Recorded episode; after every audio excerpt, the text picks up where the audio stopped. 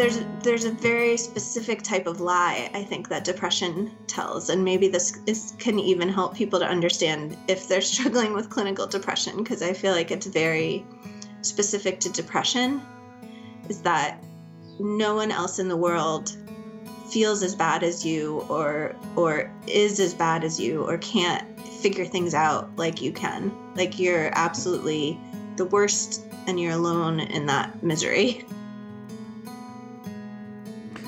Jessica Kantrowitz is the author of the brand new book called The Long Night Readings and Stories to Help You Through Depression. Uh, I've been open and honest about my own journey, struggling with depression and anxiety over the years. And so I found Jessica to be such a helpful resource in terms of naming what depression is and what depression isn't and also naming maybe how to love someone who has depression, how to love them well. So, whether you struggle with depression and anxiety or you know someone who does, I think you're going to find this conversation really enriching. And then you're going to want to go out and buy Jessica's book. Again, it's called The Long Night Readings and Stories to Help You Through Depression. Enjoy the conversation, friends.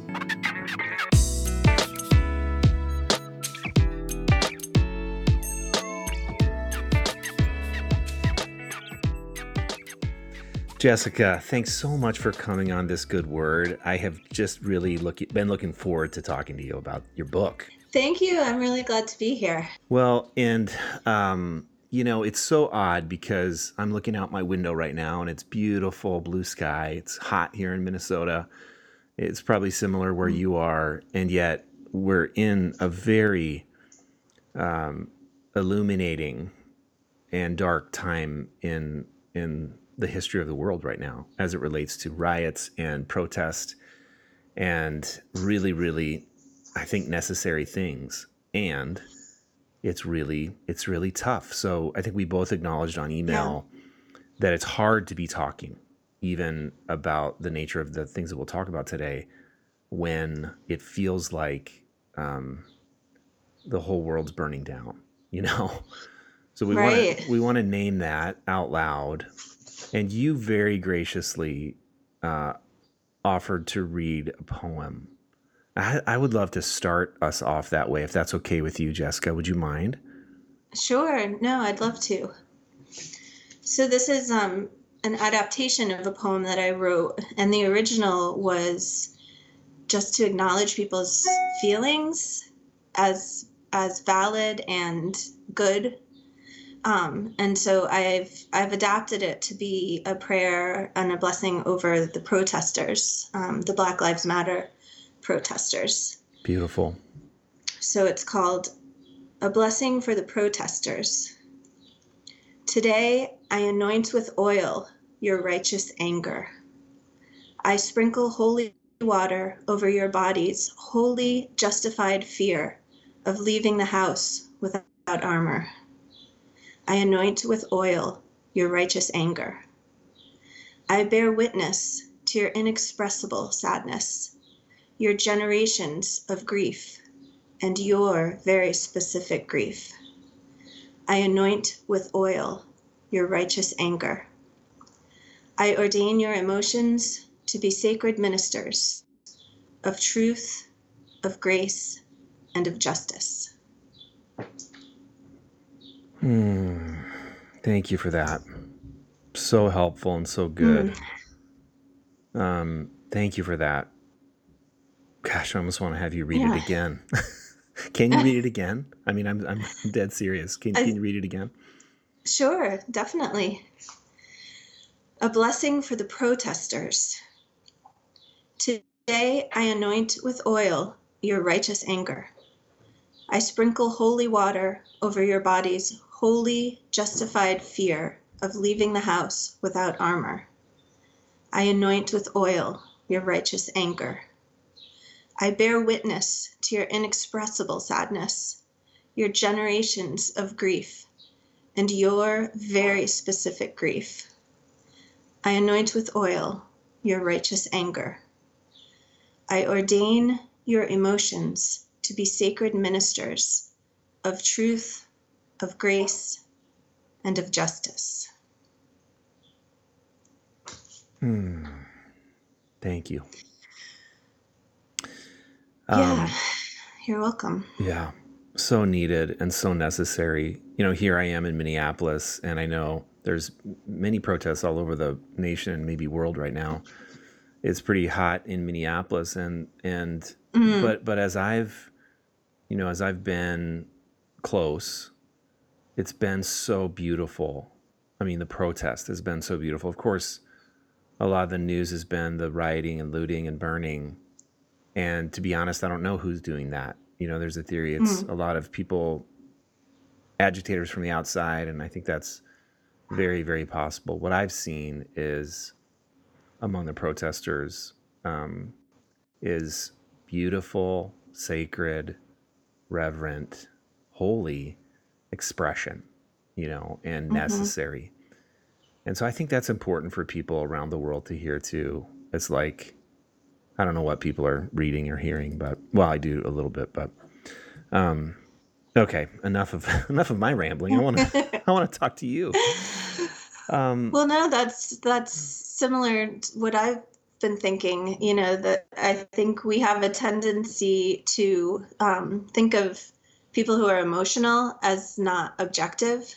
right. And I've I've just been feeling so strongly the only people who can be objective right now are the people who are have suffered Wow. the people whose whose you know family members have been killed and whose community has been affected by this violence so Yeah. those are the ones that we need to listen to not you know the people who are sitting back in their hmm armchairs observing everything and commentating on it Right. Exactly. Exactly. I agree. Oh, um, well, you know that this what's happening in the world right now may come in and out of our conversation for sure. But you wrote a book uh, called The Long Night: Readings and Stories to Help You Through Depression, and and I told you I I have I, I have depression and anxiety. I'm on and I'm taking some medication and doing other things for it to manage it. And as I read through your book, it felt it felt like a friend. Um, I mean, it felt mm, like a friend that I could talk to. I know it's a book, but um, and so you clearly are writing with authority and experience, not unlike what you just talked about. If I want to talk to someone about depression, I want to talk to someone who has experienced the grief of it, and clearly you've mhm. you've been all the way down that road and back. And so um, I, I do have a bunch of questions, but before I ask you personally for some of your personal story, what are what are some common misconceptions and misperceptions about depression and people who have depression and or anxiety? mm, that's a really good question i was thinking about that this morning actually the um, assumptions that people made about me yeah, when I was going through the worst of it. And I think the biggest one that manifests in different ways, but it's the idea that um, what they're witnessing is the cause and not the effect. oh yeah, So, like, I, when I was very depressed, I would stay in my room, in my bed for most of the day. And my friend said to me, you know, well, I would be depressed too if I stayed mm-hmm, in my mm-hmm. room all day. But he wasn't seeing that, you know, that wasn't the order that those things happened in and you know if you prayed more Hmm. someone said if you if you were just doing these um, affirmations but biblical affirmations every day and she said it kind of angrily you know like why don't you buck up and just do what you need to do to get better and so yeah, so yeah unhelpful. And why do you, you know? I mean, you've I've read your story. You've been a Christian a long time and been in circles and in and out of Christian circles, but but what do you think makes people respond that way? It's almost like they're threatened, you know, like your yeah depression threatens them in some way. Like, that's really interesting what do yeah you, what do you think that is, or what? Why? You know, someone like like like they're giving you the finger when they're saying, you know, just buck up or just pray more or just if you just did this, you're so lazy you can't even pray. You know what I mean? Right. Like what what is it you think that that is threatening? You know, I hadn't thought of it like in those specific terms, but I guess it's scary to think that you know what I was living in a in an intentional Christian community this um, during this time that I write about in the book when I had a major depressive episode, but um, I had been there for a year before it came on, so they knew me as a completely different person. Right. You know, they knew me bright and energetic and funny and Mhm. um, spiritual and all these things, and so I guess it's it's really scary to see someone change so much. It, it may touch upon your own own fears of you know if this could happen to Jessica, then could it happen also to me? Right. Oh yeah, that makes a lot of sense. Yeah. But I think yeah, but I think you know in addition to that, I think it's just really hard to understand what depression is like if you haven't been Mhm. in it. It's it doesn't make sense and even if you have been really depressed and aren't anymore, it's hard to remember Right. because I think our our natural human tendency is to forget pain and to move on from it. Mm-hmm. So that's why, you know, I really wanted to write as in as detailed a way as possible and as specifically as possible what it was like so that people, you know, hopefully reading my book people would get a little bit more insight into what's going on when their friend changes like that. Right. Oh, yeah. Well, and you do such a beautiful job of that. Well, maybe um, I do. I, you know, folks, you need to just buy this book. It's called The Long Night: Readings and Stories to Help You Through Depression. Jessica Kantrowitz. But maybe walk us through a little bit of the journey, would you, about sort of when you um, became aware that you were depressed and what that process was like, both leading into it and then living through it. Sure. Yeah, well, I think I've been depressed on and off for most of my adult life. Um, it's hard to really pinpoint when it started, uh, but it's. We were talking, but I think it was before you started recording. We were talking about um, dysthymic depression, which is Mhm. sort of a mild, ongoing depression, and I think I I have had that um, mild depression most of my life, and then have had three, maybe four major depressive episodes within that. hmm But I never really, I never really identified them as depression for whatever reason. Hmm. Or I would feel at the time that it was depression, but then I would I would change something external. Like I broke up with the boyfriend Yeah. at the end of college Yeah. and moved. Yeah. and I felt better. So it was like, okay, well, that whatever that was, it's over, and I don't have to think about it anymore. But then I would spend, you know, the rest of my life trying to desperately avoid ever falling into that pit again because it was such a horrible feeling. Um, so uh, during the time that I write about in the book, I was in my early 30s and I had just moved into an intentional Christian community.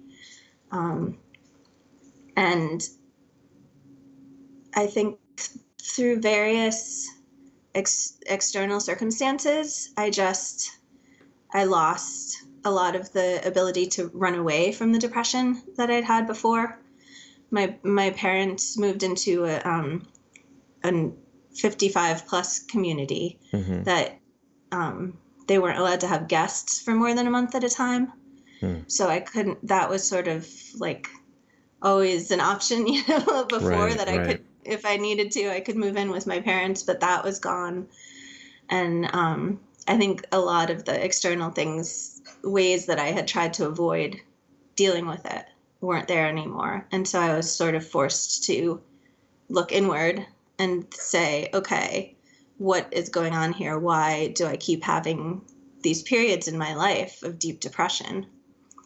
and you know to go to a psychiatrist and a therapist and work through things that way um, and so that's uh, it was sort of like i would have rather not but i Right, had right. to so i did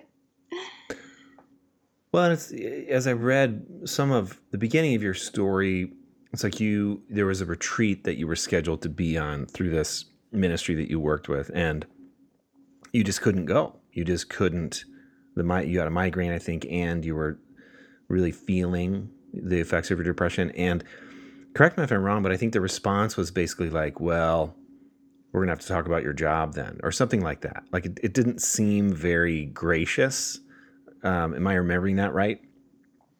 Yes, mostly. I actually was having um because I have really bad chronic migraines as well, Yes. and I had taken um I had was trying a new medication for the migraines that super intensified the depression and um, racing thoughts. It was almost I don't think it was technically psychotic, but I felt crazy. Right. Like, it was close. I was not I was not okay then, and so I took another um, medication that I had that I knew would make me go to sleep, basically, because I needed to I needed to get out of that space where I was. Right. Um, but because of that, I didn't. I just emailed to tell my supervisors that I wasn't going to be able to make the retreat, and yeah, they weren't happy about that.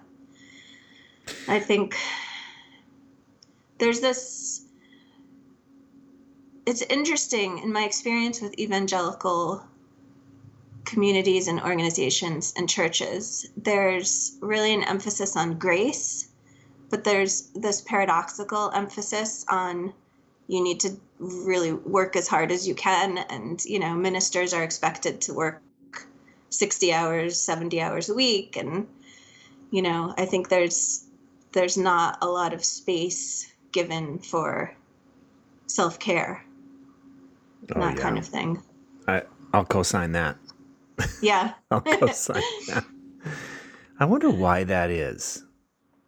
mm, I mean, I've been in it for so long, of course, but I, I wonder if there's just such an underlying shame culture, you know, with all the Yeah. original sin and and you know, it's almost like th- there's an overemphasis on grace because we all kind of know we're bullshitting our way, through, you know, like we're all earning our mm. way, you know.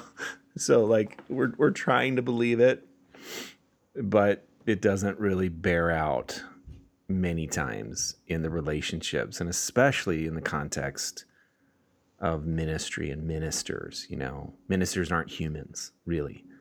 I mean that's Right. that's that's the perspective i think many times um that can be so death dealing to your soul. Um not to Mhm. put too fine a point on it but you know I'm, I'm dramatic. I, i'm a three with a four wing definitely so i can i can go four. Oh okay. I, I can go four on you. Um, i'm a four with a five wing all right. Oh, I love. yeah, I love that. Although, is that sometimes like I have some friends that are four with the five wings, and it, it's almost like I think that's a hard place to be in life, you know, because like because the four anyway, blah blah blah. I just think that's a that's a tough assignment actually because of that combination, but. Um, yeah it can be but i think that the feeling and the thinking parts can balance each other in good ways Say more. I, I want to hear more about that. Um, well, so the, the fours are are very on the feeling spectrum. Their feelings are very intense, and Yep. um, we tend to we tend to um, feel very strongly, but also we play up those feelings in ourselves, and so we sort of lose because of that tendency towards drama or whatever. We sort of lose touch with our real feelings. Right. And um, fives are more thinkers, although five, the fives that I know also have very intense emotions. Yep, yep. But they try to cope with them through logic and data and information, and you know they try to keep their feelings in line. Right. And so, I think fives need fours to help them understand the value of their feelings. and I have found um, my really close friend that I is my housemate also is a five, and I find him really grounding. Yeah. And I think you know that I have I've found that that's within me too that ability to ground myself in clear thinking and Yeah. without without devalu- devaluing my emotions as well. Well, that's really interesting. Thanks for that perspective. I mean, I think I'm with as a three with a four wing, I'm just anchored Mm. in the feeling, you know, and so I I could like I would love to be able to access some more rational thought from time to time, you know, versus Right. um, because I think I get swept away, not even my own feelings, but in other people's feelings. You know, like that's what sweeps Yeah. me out to sea. I can't even necessarily name my own feelings half the time because I'm feeling everybody else's feelings, you know? Right. oh my gosh. Um, That's interesting. so, yeah, well, um, so some of my work is to, you know, be quiet and center Mhm. and excuse me um and you know and and and do some meditation i mean that's that's really so i can breathe in and breathe out and remember yeah. that i'm not my feelings um even if they're other people's feelings i'm not those feelings either so um Right. that's been really helpful for me um really helpful Yeah. I read about that in your book. Oh my gosh, thank you. Yeah, yeah. Well, that's that's just been one of the practices that, um, no matter what's happening, swirling around inside of me, if I can return to my breath, then I can return to what I believe reality is. You know, at any moment, and and that's the practice for me. It's like it's not having some special feeling when I'm meditating, but it's it's being able during the day to be able to you know return again. Oh, look at you know here I am. I'm going. I'm I'm I'm getting swept away, but I can Right. choose not to. You know. Um. So. anyway. Yeah. You have that that piece become sort of accessible to Yeah. you. Yeah.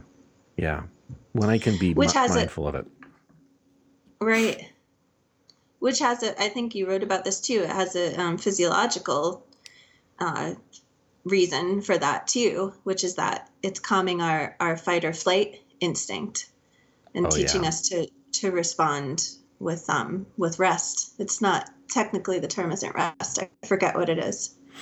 No, I yeah, exactly. Um, it's it's sort of learning to um, learning to be mindful of that you're in a hyper aroused state, right? And then hmm choosing, yeah, rest. What's the word? But it's like sort of choosing.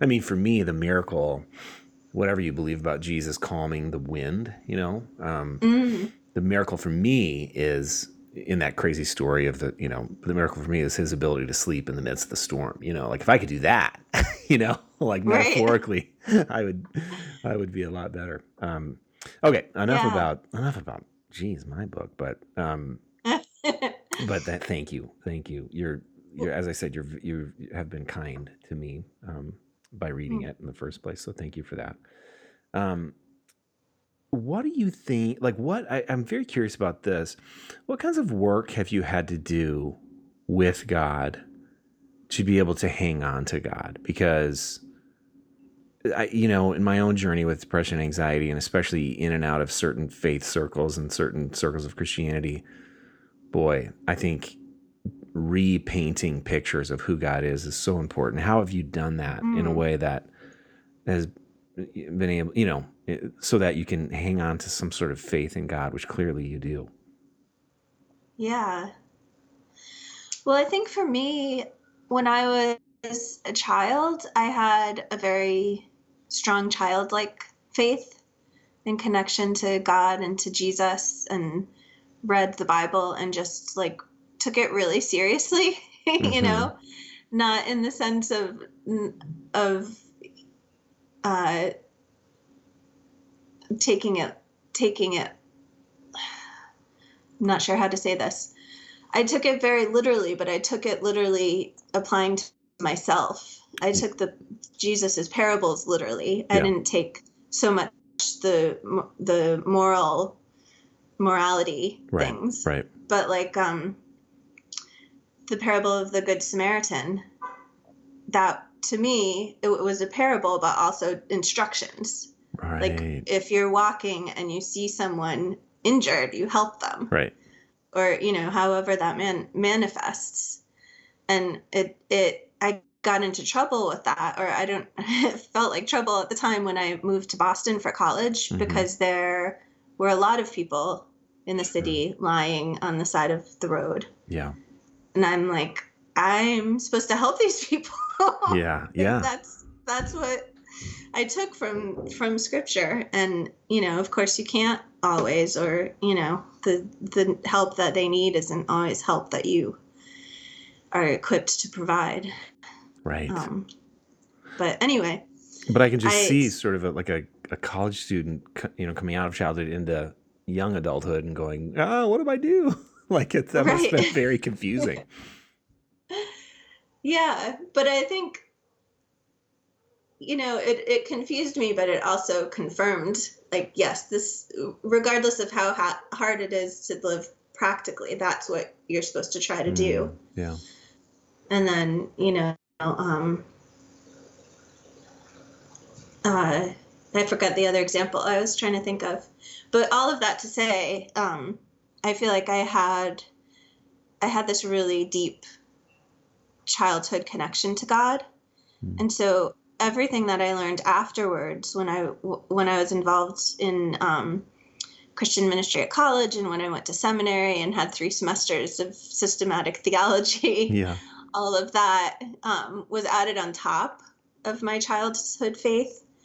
And so um, when that was stripped away, I felt very lucky that I still, I still felt the childlike Mm, connection to God. mm, And it was uh, not to say at all that it was easy because I didn't want all those other things to be stripped away Right. Right. like I had spent tens of thousands of dollars and much of my life learning those other things and building them up. Um, but and my childlike faith was, you know, it didn't need defense or argument. It just it just was. It was just just a connection. Yeah. And so that's what I still feel. You know, I don't feel like I have to defend my faith. I don't feel like I have to convert anyone, Right. but it's just there. You know, it sounds it sounds a whole lot like you know people talk about simplicity and then complexity and then simplicity again. That's what it sounds like Mm. to me as you Yeah. describe it, you know, like that beautiful second some people call it a second naivete, but it's not naivete, it's like a deep knowing wisdom that doesn't have to have all these answers and certainty, you know, and it's Right. it returns to a trust in belovedness. Um, Yeah. That's what it sounds like. It's beautiful. Yeah. It's it's I think centering prayer is I, I write about centering prayer in my book as well. hmm and that that was really helpful to me um, because a, some of the um, evangelical types of prayer came really easy easy for me and some of them didn't. Hmm like having a daily quiet time was was great. That's what i loved to do. I loved to read the bible and to journal about it and to talk to god the conversational style of prayer.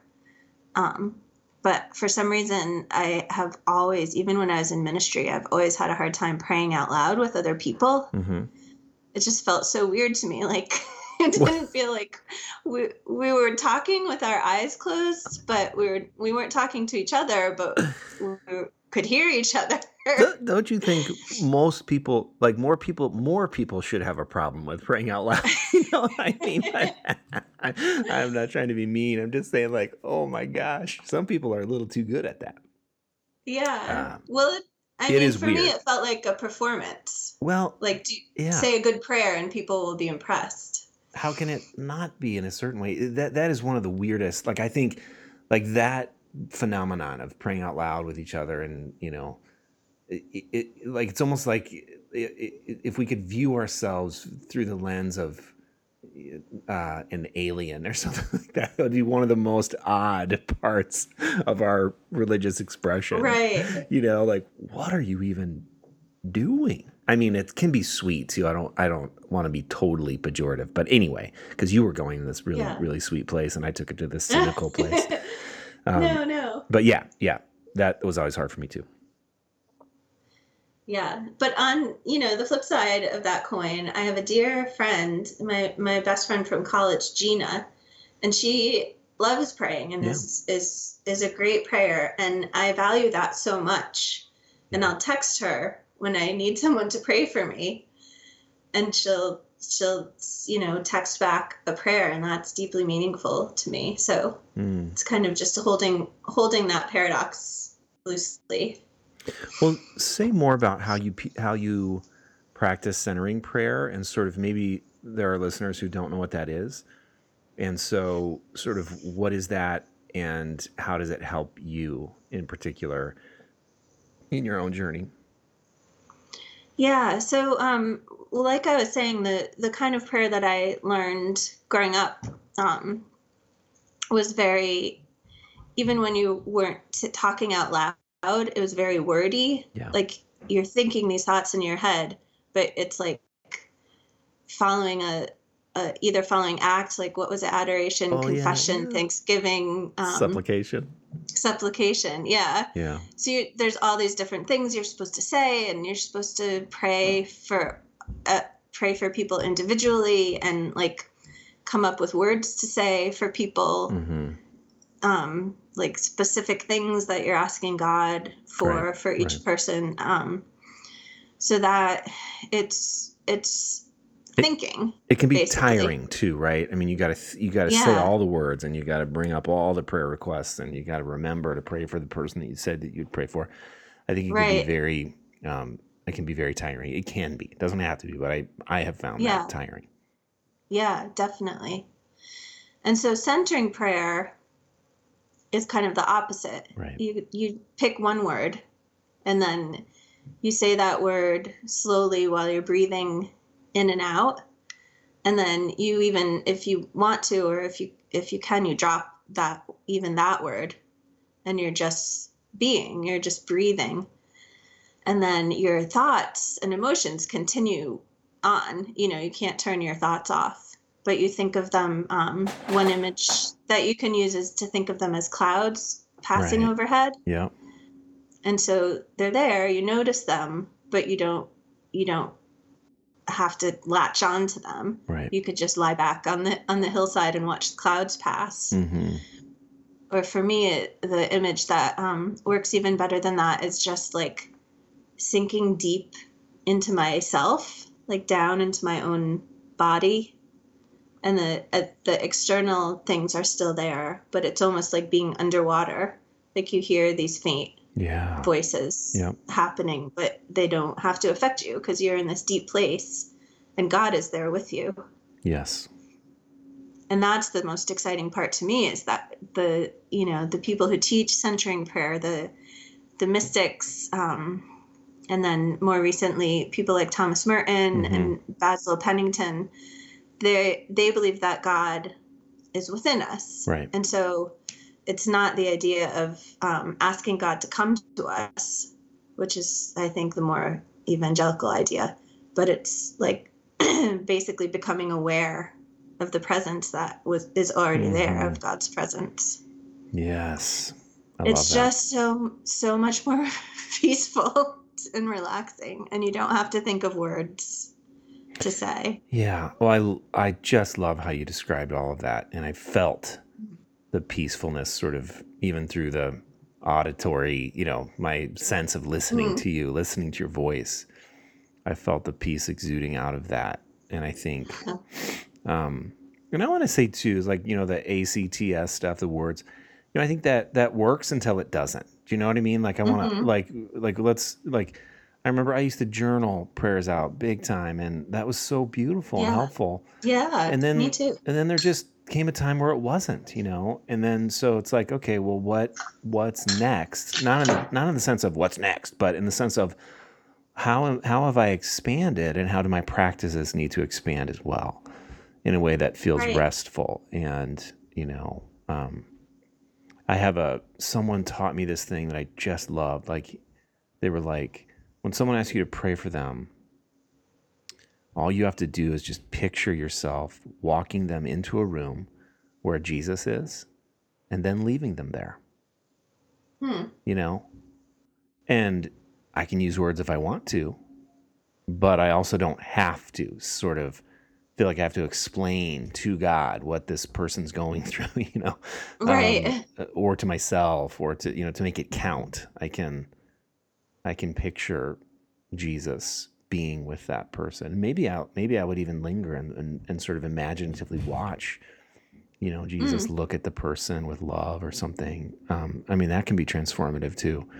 But Yeah. that was very that. helpful. Yeah, I, I loved it when they told told me that. I just it, it relieved a lot of pressure about how to how do I pray for people when I don't Yeah. you know when I when I feel a little disingenuous sort of explaining it all and I have to name it all or not even disingenuous just like why why is this necessary you know Right.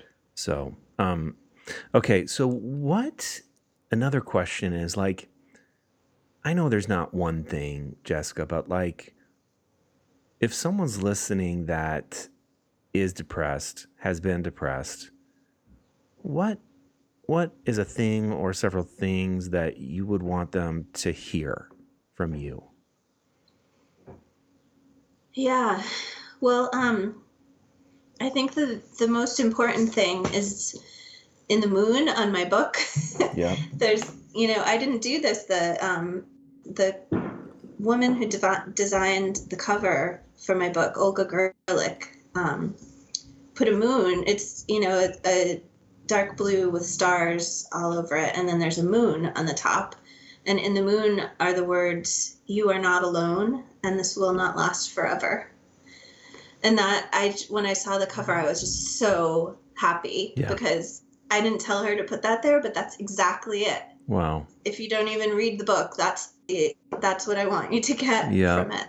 yeah Because depression is so isolating yep and it robs you it robs you of your sense of love and community and it robs you of your sense of hope and your imagination. mm-hmm So everything's just you can't imagine ever feeling better again. yeah and you know it there's there's a very specific type of lie i think that depression tells and maybe this is, can even help people to understand if they're struggling with clinical depression because i feel like it's very specific to depression is that no one else in the world feels as bad as you or or is as bad as you or can't figure things out like you can. Like you're absolutely the worst and you're alone in that misery. Yeah. Yes. Yeah. that is how that feels. Um and and i just want and i felt that way. Yeah. Which now seems like how how did i imagine that i was the only one that was depressed you know or Yeah. you know so i i would like people to know that that's not true that's Yeah. a lie that depression is telling you yeah but there's nothing so bad or so hard or or sad or angry nothing that you're experiencing is apart from the human experience we Mhm. all have we all have that inside us. And that doesn't mean you're not beautifully unique but your experiences are are relatable. Right. Other people other people have been through what you are going through. Yeah. Yeah, and that can I think when we can let that in, when we can let that in, which is so hard, but like when we can let that in, that feels like a lifeline, a hope of hope because we look around mm. and I think one of the other things that like we feel like, well, all these other people have survived all these things, but I won't. You know? And so you can say, well, if someone else felt this way and made it through in some way, then maybe it is true that I will too, you know? Um, yeah I think that's some of what comes through as I read your book. And essentially, yeah, you're not alone. This will not last forever.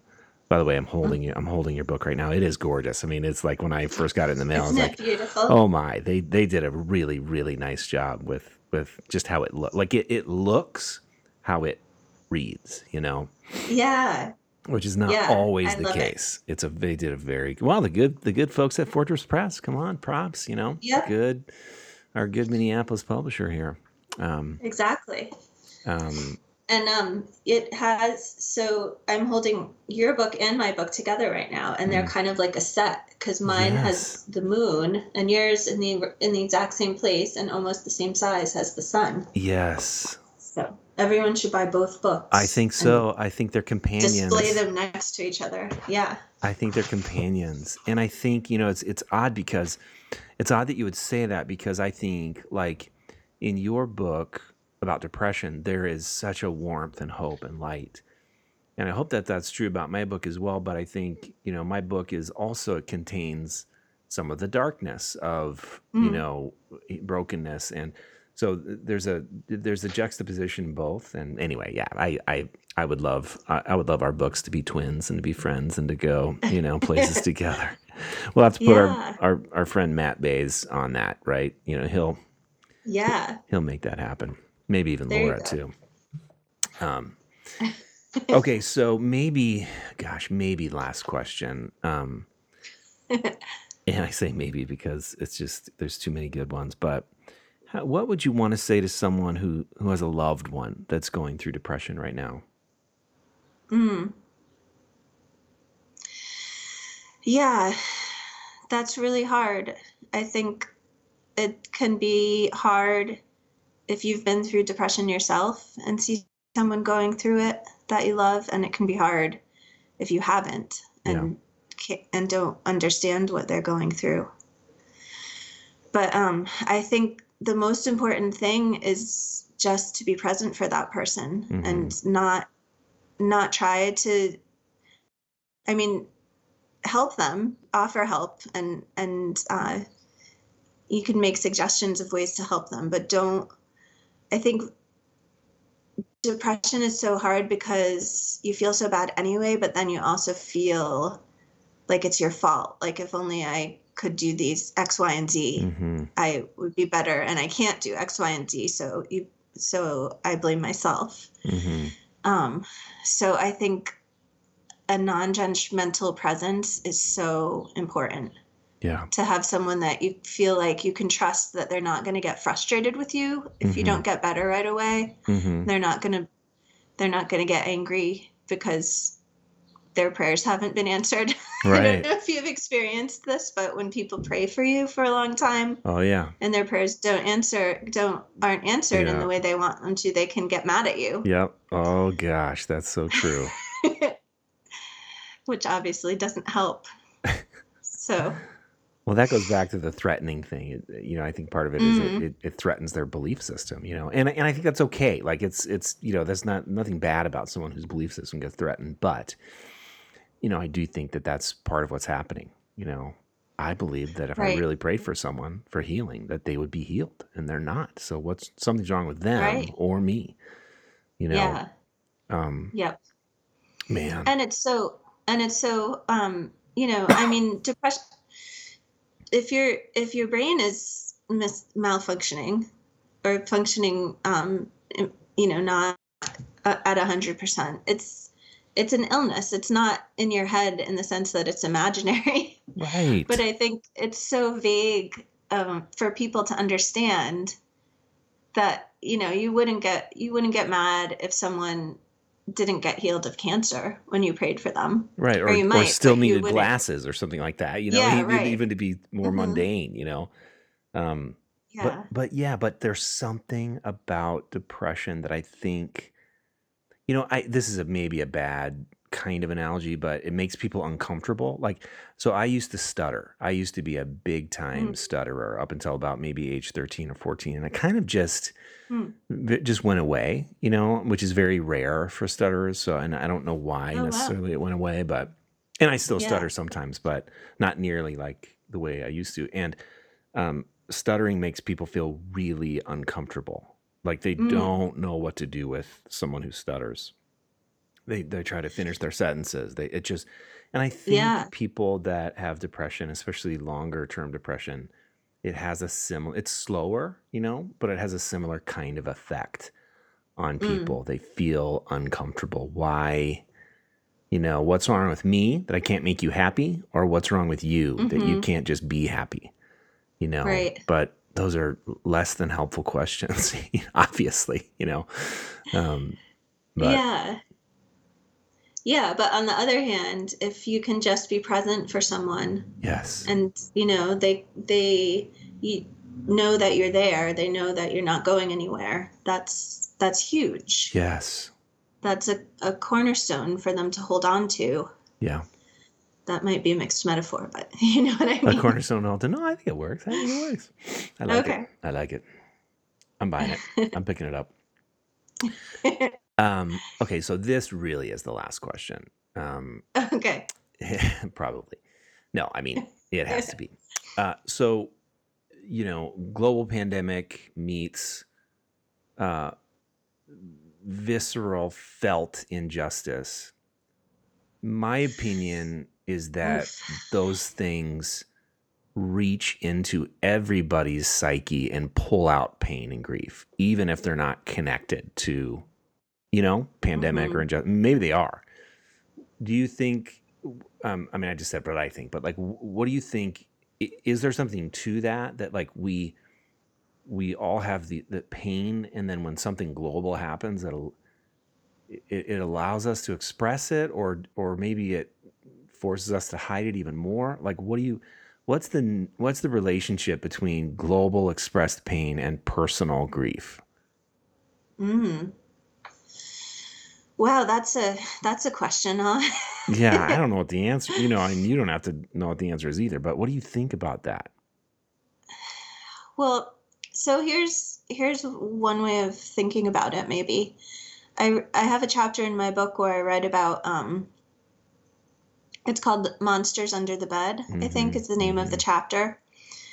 And so uh, the idea is basically that when we tell our children that there aren't monsters under the bed, we're lying, Yeah. right? Yeah. Because the world is an awful, terrifying place at times. And, you know, what we really mean is there aren't monsters right here, right now. Right. But the but you can't you can't grow up in a world with any kind of um, curiosity or empathy and not realize that there are people suffering horribly all the time Mm-hmm. and the only way that you can can survive is to mostly tune that out Yeah. and you know but i think it it it's there that that empathy and that knowledge that even if i'm having a good day there are people who are not Yeah. and so some something like this is really just like you can't you can't deny it anymore you can't tune it out it's people's pain the pain of black americans is right in front of us Yep. Yeah. And we can't tune it out. Well, I suppose we can. But when it's this b- big, you know, yeah. You, you, Yeah. you become a little less human when you try to tune it out. right Um, man, yeah. I like that. and i think it yeah i think it rests in our bodies too i was Yes. noticing that today i was going to take a shower before i before the skype call and i was sitting on the couch and i was just like i'm too tired to Yeah. take a shower yeah. and I realized it was because I had been on Twitter for the last half hour, just absorbing everything that was going on. Yes, and it we do carry that in our bodies 100 and it makes us tired. So I I think I want to say this too. I was talking one of my friends I was talking to yesterday. She's white, her husband's black, and she was talking about, you know, she's done a lot of work around injustice and she was talking about how some of her white friends are like just on Twitter and the news 20 hours a day these days and they're just so engulfed you know because i think there's a sense of like we don't we don't we don't want to be privileged and turn it off you know there's all this language that we can use. Mm. but but she was basically like no. And then she's done her work. I you know it, she's like you you can't you you cannot stay on. Like there is a too much of reading and uh, absorbing and ingesting. There is a too much. Like you're not Like stop like don't think you're being noble or something by drowning in news. Like you have to be wise about Right. reading and then pausing and then engaging and being, you know, I think people need to hear that because I just think there's a whole lot of people that feel like it's their civic duty to read Mm, every single every single story and to watch every single video. And while I'm I am really saying yes, we need to get uncomfortable and observe it, even when it's uncomfortable. Yes, yes, yes. Mhm. But I I I do agree with my friend who says no. I mean, you have to be you, you, if you're going to be in it for the long haul. Um, you have to you have to engage and disengage. I think. Right. I think. Yeah. Yeah. And you you have to you have to think of it practically, like how much of this is fueling you and making you um, work towards change, and how much of it is just making you have making you upset. Which is, you know, if you're upset and you use that that energy to do something about it, that's one thing. But if you're just getting yourself upset as the end goal, that's not helping. That's not changing the system. I think what you just said was so profound, though, because I think there's a way in which we would never say this, but like we think are getting upset is Yeah. enough, you know? And okay, hmm I've done my duty. I've, I've got, I am really upset. Now I can, now I can move on. And that's really Yeah, not the goal, you know? Um, exactly. I was thinking about this actually a lot this weekend. It's kind of the the other side of the um, white woman tears coin, you know? We're centering our own emotions. In in in one instance, you know, we're doing it to to hurt someone, and the other we think we're doing it to help, but that's not what's needed. Right. Nobody nobody needs my tears and nobody needs my anger unless those tears and those anger and that anger are doing something to make Mm. change. Oh, that's good. That's really, really profound and good. Thank you for that. Mm. That's good. Um, okay, now it has been almost it's been over oh, almost an hour, so it is time for me to let you go, Jessica. And I just want to thank you. This was so delightful for me. I, I told you before we press record, you know, both of us sort of had the sentiment that really are we really going to record a podcast today? And I, Right. I told you I wanted to. Like I wanted to talk to you because I think that I knew it was going to be like this, helpful, and Mm. For me, uh, hopefully for other people too, but for me. So thank you very much. Um, thank you very much Yeah, for I for your thank time. you. I've I've really enjoyed it as well. Hmm. Well, so gang, uh, The Long Night by Jessica Kantrowitz, readings and stories to help you through depression. And I just want to say, like, you know, we we just said it's a beautiful book, but it really is. Like, it's a hardcover. It's small. Like you can you can carry it in your. I don't know if you can carry it in your purse. Maybe, Mm. maybe, probably. Yes, Um, definitely. it, but it, not quite pocket, but like it's a little bigger than like an iPhone 6 Plus or whatever it is. But it's anyway, it's just a gorgeous book. And um, I think it's really a friend and it'll introduce you to other friends that maybe you don't know. Uh, because Jessica, you you write about other people's writings as well. So um, go out and get this Mhm. book. And then, how else can we follow your work? I'll put it on the show notes, but I want people to hear it too. Oh yeah. Well, I'm on Twitter and Instagram, and I have a um a Facebook page as well, which is really just a reflection of Instagram. I have things forwarded there. Yeah. Um, but JF Kantrowitz on Twitter and Jessica Kantrowitz on Instagram and Facebook. Okay, there you have it. Follow, and you will be encouraged. Um, I like following you on Twitter. Um, Hmm. uh, it, it's like in the in a sea of endless rage. Then I read one of your tweets and I breathe again. You know. So thank you for that. Ah, that's the goal. Yeah. Thanks. All right. Well, peace, my friend, and enjoy the rest of your uh, day. You too, Steve. Thank you. Hey, friends, thanks so much for listening to this good word. If you love this podcast, there's three ways that you can support my work. One is by jumping on Patreon, patreon.com slash this good word. You can become a patron at various levels and get lots of good free stuff, including free tickets to any live events that I do, signed books, and other stuff. The second way is to share your favorite episodes via Twitter and Facebook, uh, email, however it is that you share content. Let some friends know that you love it. And then third is to go on iTunes and leave a rating or a review. So thanks so much, my friends. We are dust and breath. We are limited and limitless. We are human and holy, and we are in it together.